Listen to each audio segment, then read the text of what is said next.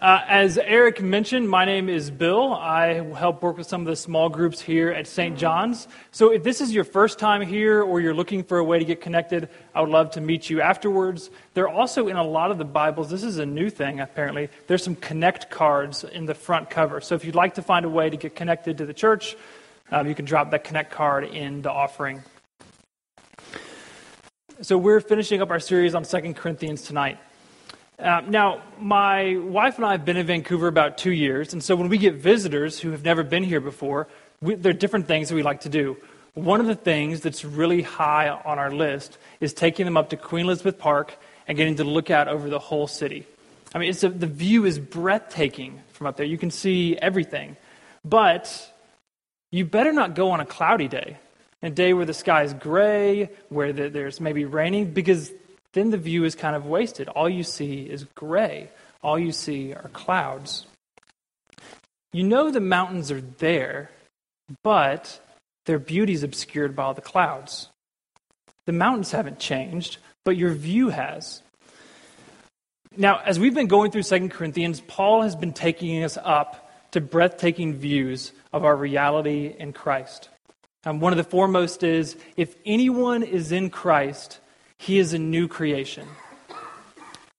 But often in our lives, clouds come in. We don't see this view. Things get in the way. Our sin, our flaws, our weakness get in the way of seeing our true reality in Christ. The mountain doesn't change, only our view does. Instead of seeing ourselves as being forgiven and loved, we feel alone and guilty. Instead of seeing others as new creations, we see them as their flaws.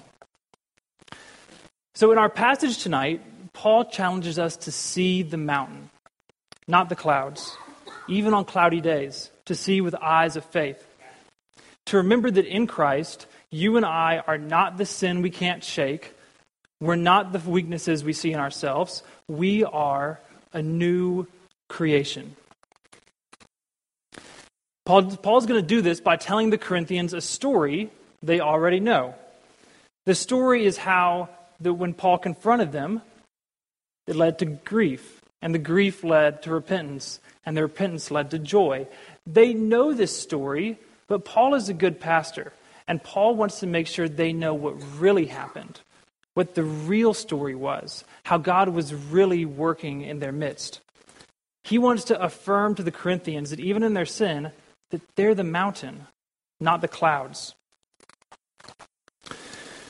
So, background here if you read this story, you kind of jump into it and you kind of have, all right, all right there's a backstory, what's going on, what's, what's happening here.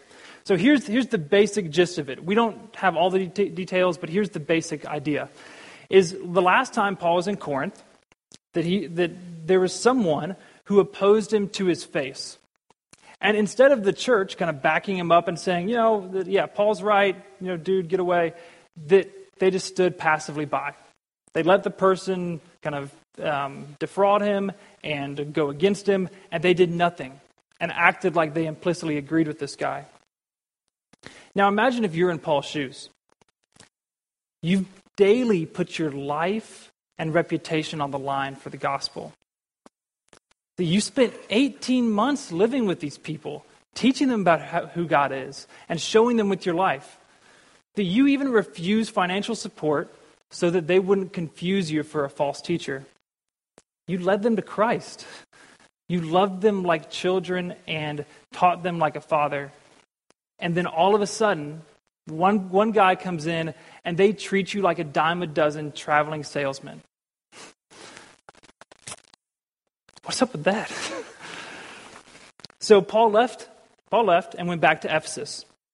Uh, then he sent Titus with a severe letter to take them to tell them what happened. Uh, you can probably imagine this conversation. Paul's like, "Hey guys, uh, who wants to see the world? I have this great destination. You can go see the wonderful city of Corinth. You know, all of its temples and all of its roads and everything. Hey, just just go see. You know, the only thing you have to do though is there's this congregation that's a little bit tricky. You might have to give them a letter. You might have to confront them. Yeah, I, I don't think there are probably lots of people who are volunteering for that mission. But Paul sends Titus, to take them a letter. And Paul says it's a letter of tears, it's a severe letter. And so, what happens, from what we can tell, is that Titus arrives, reads the letter, and best case scenario happens is that they experience godly grief that leads to repentance, and Titus leaves with huge amounts of joy. That the church admits, admits its mistake, takes action, and then reaffirms their deep love for Paul, saying, We do really love you, Paul. So, Paul meets Titus there later, and then when they meet up, that Paul is carrying tons of, of, of weight and anxiety and nervousness about what's going to happen to these people that he loves. And Titus comes along, and Titus tells them the good news, and immediately Paul is overwhelmed with joy as well. And then, then what happens is now kind of we're in the middle of our story, is that Paul then writes a letter back to the Corinthians. So he's probably only a couple weeks away from seeing them face to face, but he wants to write because he's a good pastor, and he wants to, to make sure they know what really happened, that they make sure that they really know how God was working. So, got all that? All clear? The, uh, the basic Cliff Notes version is that Paul goes from mad, or mad to sad to glad, and the Corinthians go from bad to sad to glad. So as long as you have that, you should be set for the passage. Uh, and like I said, that Paul's writing as a pastor. He wants to show them how God was at work.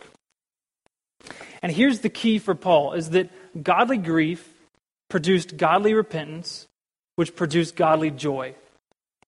Godly grief produced godly repentance that produced godly joy. And I think what Paul wants to say applies deeply to us as well. Because for many of us, that we experience the cloud in our life. We experience either seeing ourselves or seeing others with sin in the way. And Paul's calling us past that to look to the mountain. This is the gospel way, the path to joy. So, godly grief. Paul first talks about the difference between godly grief and worldly grief. Look down at verse 10.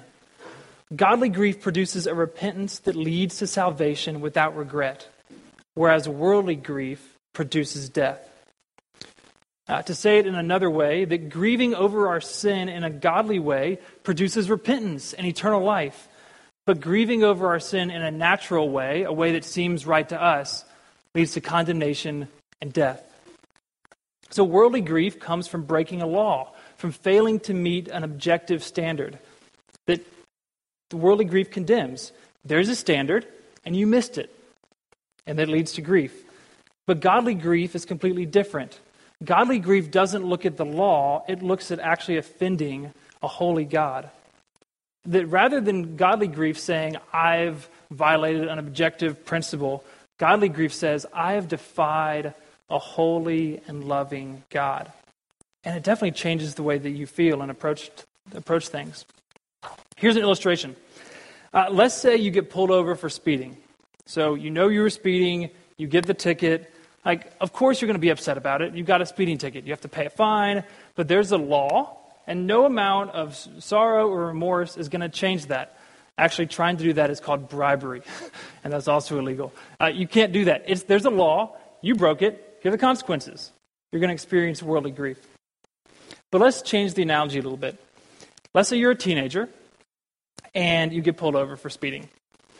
And to make the matters worse, you recognize when the cop is walking to your window, the, the walk is very familiar. Uh, because the walk is actually your dad, who is the one who bought the car, who pays for the gas, and who told you that you, that, that you were fine to drive the car as long as you were safe and didn't break any rules. So, again, why you'd be speeding if your dad's a cop, I don't know. But just stick with the analogy here. That the point of that is that the speeding ticket is not your biggest issue. In that case, the biggest issue is your relationship to your father. That you have directly defied him. And that's going to lead to a different kind of grief. And that's what Paul's getting at when he's talking about what godly grief is. It's different because of who you've offended, who you've defied, the one who made you, who knows you, who loves you. But when we, but godly grief presses in deeply to the character of God and doesn't just see his perfect standard, but sees God's forgiveness. As Paul said before, earlier in the letter, through Christ, God has reconciled us to himself, not counting our sins against us. He made him, Jesus, to be sin, who knew no sin, that we might be made righteous. So godly grief looks to Christ and not the law. Godly grief recognizes that our sin is actually far worse than we realized, but that we are also far more loved than we realized as well. Godly grief is gospel grief. Godly grief admits that there's nothing we can do for our sin, but we have to look to Christ. That Jesus has paid it all for me, for you, and for anyone. So, this is exactly what Paul says the Corinthians did. That his letter, his strong, his severe letter, drove them to Christ and led to godly grief. And because that they were led to godly grief, that that produced godly repentance. So, point two godly repentance. What is it and what does it mean for us? So, in Paul's, Paul sees godly grief as being completely natural. Apples, apple trees produce apples, pear trees produce pears. Godly grief produces godly repentance. And so, and this, this makes sense. When we really see our sin in light of Christ, we see the wickedness of our own hearts, but the incredible sweetness of God's love, we can't help but respond in freedom. We can't help but realize that He's taken all of it and that we get to respond in love. That we're no longer bound by sin. that we're no longer under this objective law taskmaster that says you are always wrong. But we see that in Christ that we're free and that God loves us and that we can move to God because of that. And so naturally we want to make things right. And this is what the Corinthians do. Look at, look at verse 11. Paul says, See what earnestness this godly grief has produced in you but also what eagerness to clear yourselves, what indignation, what fear, what longing, what zeal, what punishment. At every point, you've proved yourselves innocent. That is, everything you've done has made it like it, the wrong never took place to begin with. Paul's saying to the Corinthians, We are fully restored now. Earlier in the book, he talked about how he'd forgiven them, and now he's saying that your repentance has restored our relationship.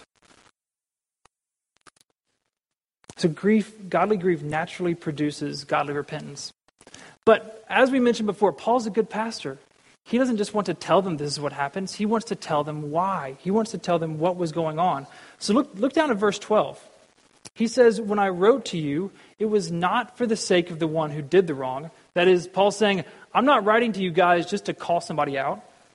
And he's not saying, and then he says, nor for the sake of the one who suffered the wrong which was him. He's not saying, Look, guys, this is all about me. I'm just telling you how bad I felt from what you did. He says that he's writing in order that their earnestness, that your earnestness for us might be revealed to you in the sight of God. Paul wrote so that they would see who they truly are. Paul wrote so that they would see that they are the mountain, not the clouds in the way. Paul could see clearly that though this sin was in the way, though there were clouds, that they, who they were in Christ was eternal. And as Paul wants them to see that too. Paul's not the first person to do this. We get a similar picture from how Jesus confronted Peter uh, in the end of John, in a familiar story. Maybe, maybe you remember it. Peter, do you love me more than these? Yes, Lord, you know that I love you. Peter, do you love me? Yes, Lord, you, you know that I love you. Peter, do you love me? It says that Peter was grieved because he said to him the third time, Do you love me? And he said to him, Lord, you know everything. You know that I love you. After that, Jesus said to Peter, Follow me. When you read this story, it seems like at the beginning that Jesus knows that Peter loves Jesus. But Peter doesn't know that Peter loves Jesus. And Jesus asks him three times to evoke that out of him for him to see, like, yes, this really is who I am. I am the man who loves Jesus, that I am a person who's in Christ. And I think Paul's doing the same thing with the Corinthians. He wants them to see that this is who they really are. They are people who love Jesus, who love his kingdom, and who love Paul that they are not the sin that was before them. They are people who love God and love Paul. That they aren't the clouds, they're the mountain. So, in both cases, the confrontation brought godly grief and godly repentance because it focused on godly, true identity. And the implications, I think, for this are profound. Um, I wanted to mention two of them. One of them from the side, the side of things, being that as people, we don't like correction. We don't like confrontation. I don't think anyone wakes up in the morning and says, you know what, I hope someone confronts me as soon as I go to work today. Or I hope someone tells me, you know, that this is wrong in my life. We don't, we don't like that. But the Bible says again and again and again that the wise people love rebuke, that they gladly hear words of correction because the godly, wise people know that they're not perfect, but they're looking to be shaped to be more like Christ. So, will we be people who are open to correction, who are open to criticism? Or are we going to be people who put walls up that attack anyone who comes near and tries to get within the walls? Uh, second, let's look at it from the other side. Confrontation is not easy, confrontation is really hard. But anytime we do confront people, that, and you know this feeling, I know this feeling, there's a tendency to make it all about us to say, well, this is how you hurt me, this is what you did wrong, um, this, is, this is how I was inconvenienced. Um, if I were you, I would have done it this way. Um, I've realized that all of those starting points are very bad um, in marriage. Uh, so, free marriage advice uh, don't start with those things. Um, yeah.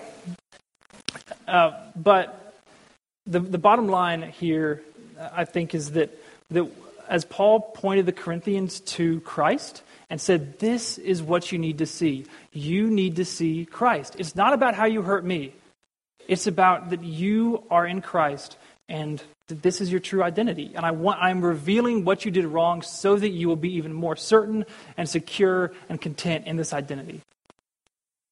Since Paul did that, I think if we're ever confronting people, which the Bible says that we should, that it's essential that we desire to push people to Christ. Is that our primary attitude and desire is for them to know Jesus more, to see their true identity, to follow the example of Paul in that. Um, and to make sure that not just that our motives are right, but even that we're engaging in a process that helps push people towards that end. We're not just lashing out at people because they've done something wrong, but that we're creatively and prayerfully thinking of ways to engage that they might see Christ, that we might see the mountain and not just the clouds. And Paul, said, Paul gives us the motivation for this because it leads to joy. So, for point three, um, godly joy. We've seen how godly grief leads to godly repentance, leads to godly joy. And this is the motivation for it all that there would be joy, restored relationships, and delight. Uh, think about your closest friendships. Um, I bet it's probably similar to me. When I think about the people that I'm absolutely closest to, I think about people I've had conflict with. I think about people that I've had to work through hard things with. I think about people who have either wronged me or I've wronged them, or maybe we've had one big wronging each other party. Uh, but it's because of working through those things, of working through conflict, that the relationship is deeper and closer. That because in looking at each other, we had to look through the clouds and grab a hold of the mountain that was on the other end of it, that because we had to see the mountain and not the clouds, because we had to pursue that together, that it brought a, a deeper intimacy and fellowship together. And it's joy. It's joy and delighting when, when people are brought together. Uh, one of my so since we're since Ben's given us permission to talk about Christmas, uh, my favorite Christmas movie is It's a Wonderful Life. And in It's a Wonderful Life, at the end, that, um, that Jimmy Stewart comes back after repenting and changing kind of his whole orientation and is filled with delight and joy. Like, it reconnects him with his kids, with his wife, and with all the people who are in the house. There is just joy and delight that bubbles up from the environment because he's seen his wrong and he's turned from it. And it produces godly joy.